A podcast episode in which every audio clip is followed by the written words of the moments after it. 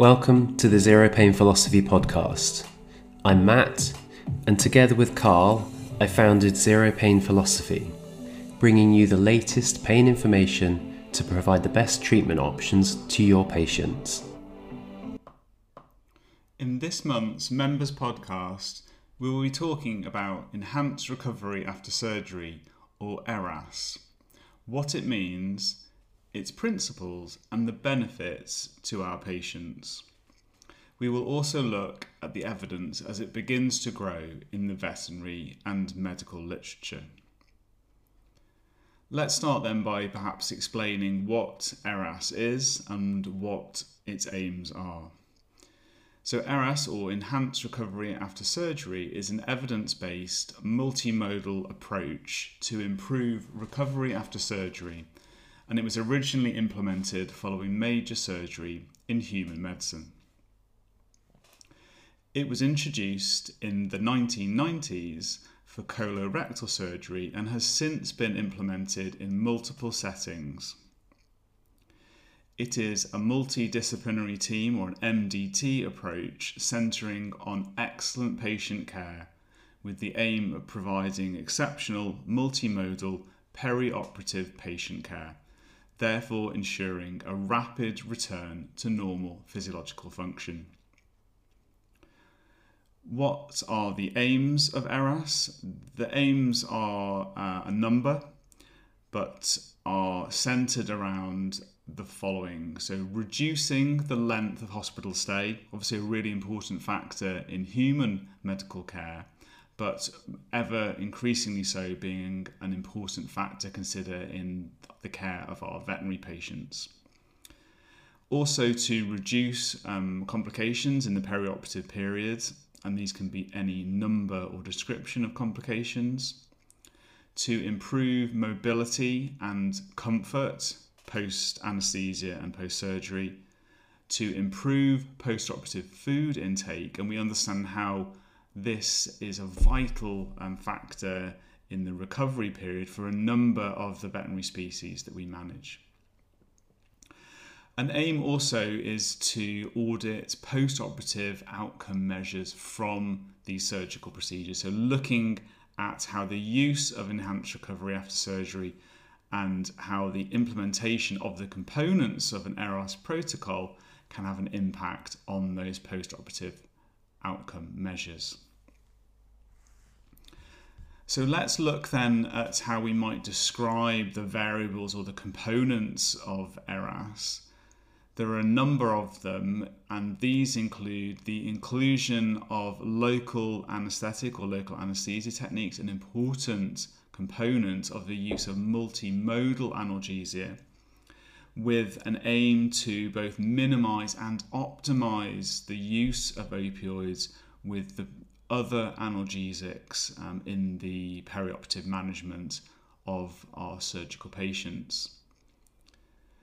Then thinking about fluid therapy, the use of a gold goal directed approach to fluid therapy, ensuring that adequate intravenous fluid therapy is utilized, but also using oral fluid therapy to allow us to move from IV to um, enteral routes of fluid administration, and the avoidance of overhydration and the potential complications associated with that on the respiratory uh, and ventilatory systems.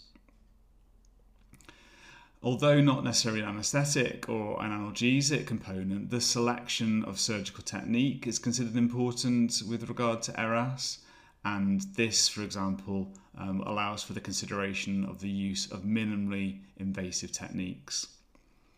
The use of antiemetics to minimise nausea, a considerable problem post operative nausea and vomiting, in um, medical and human anaesthesia, and certainly something that we recognise in our, some of our veterinary species as well.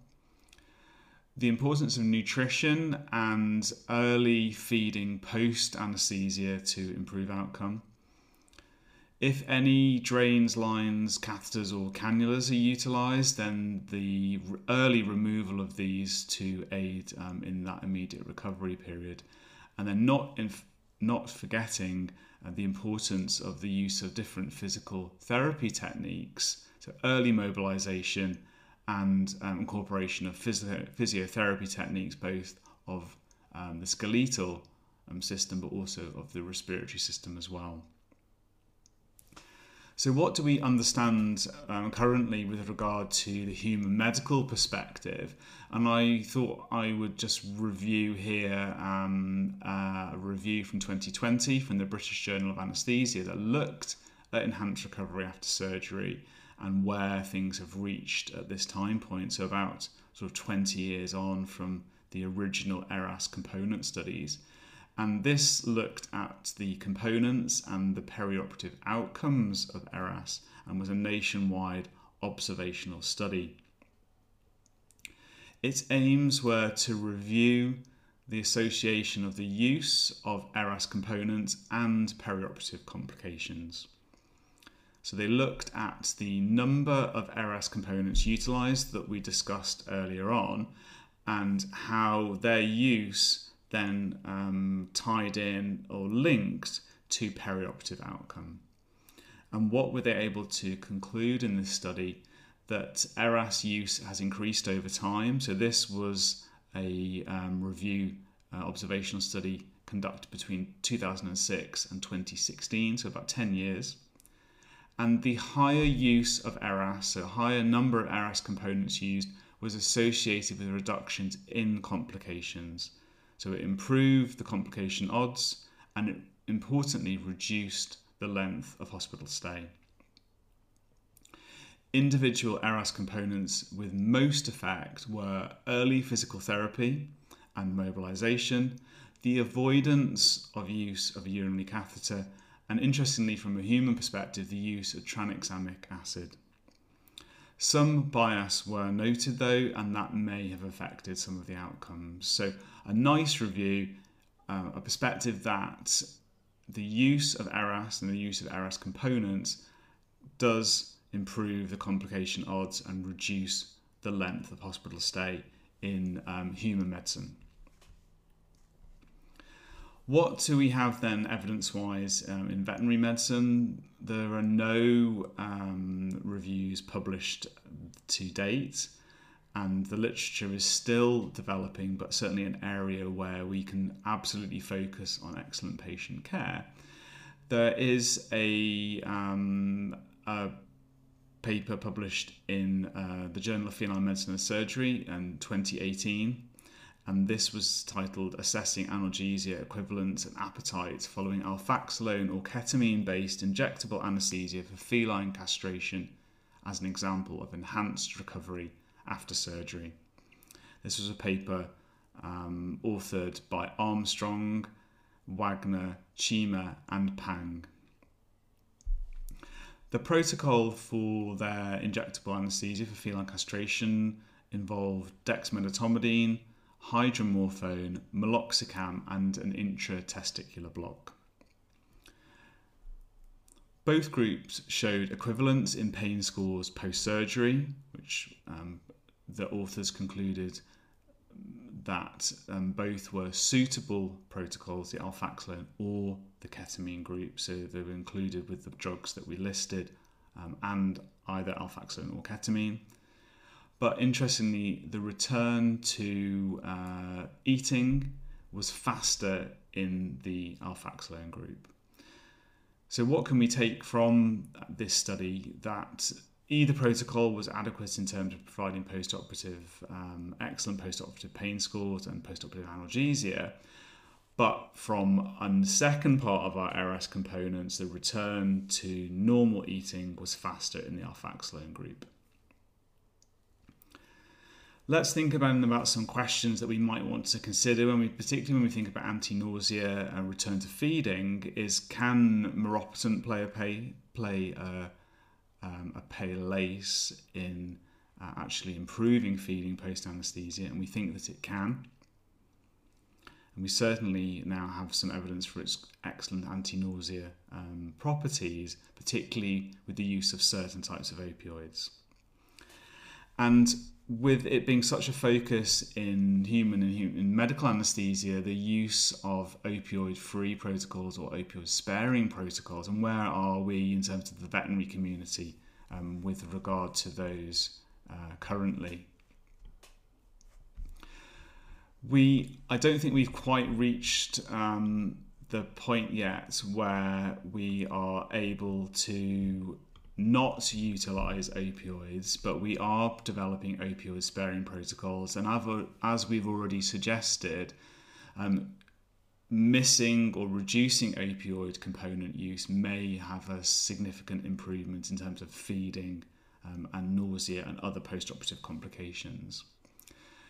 I thought I'd just mention here a 2020 study in cats undergoing ovariohysterectomy. So there were two ketamine, the two protocols with two doses of ketamine, dexmedetomidine, midazolam, the use of a local anaesthetic technique, a line block, meloxicam, and buprenorphine was utilised um, if needed as rescue um, analgesia.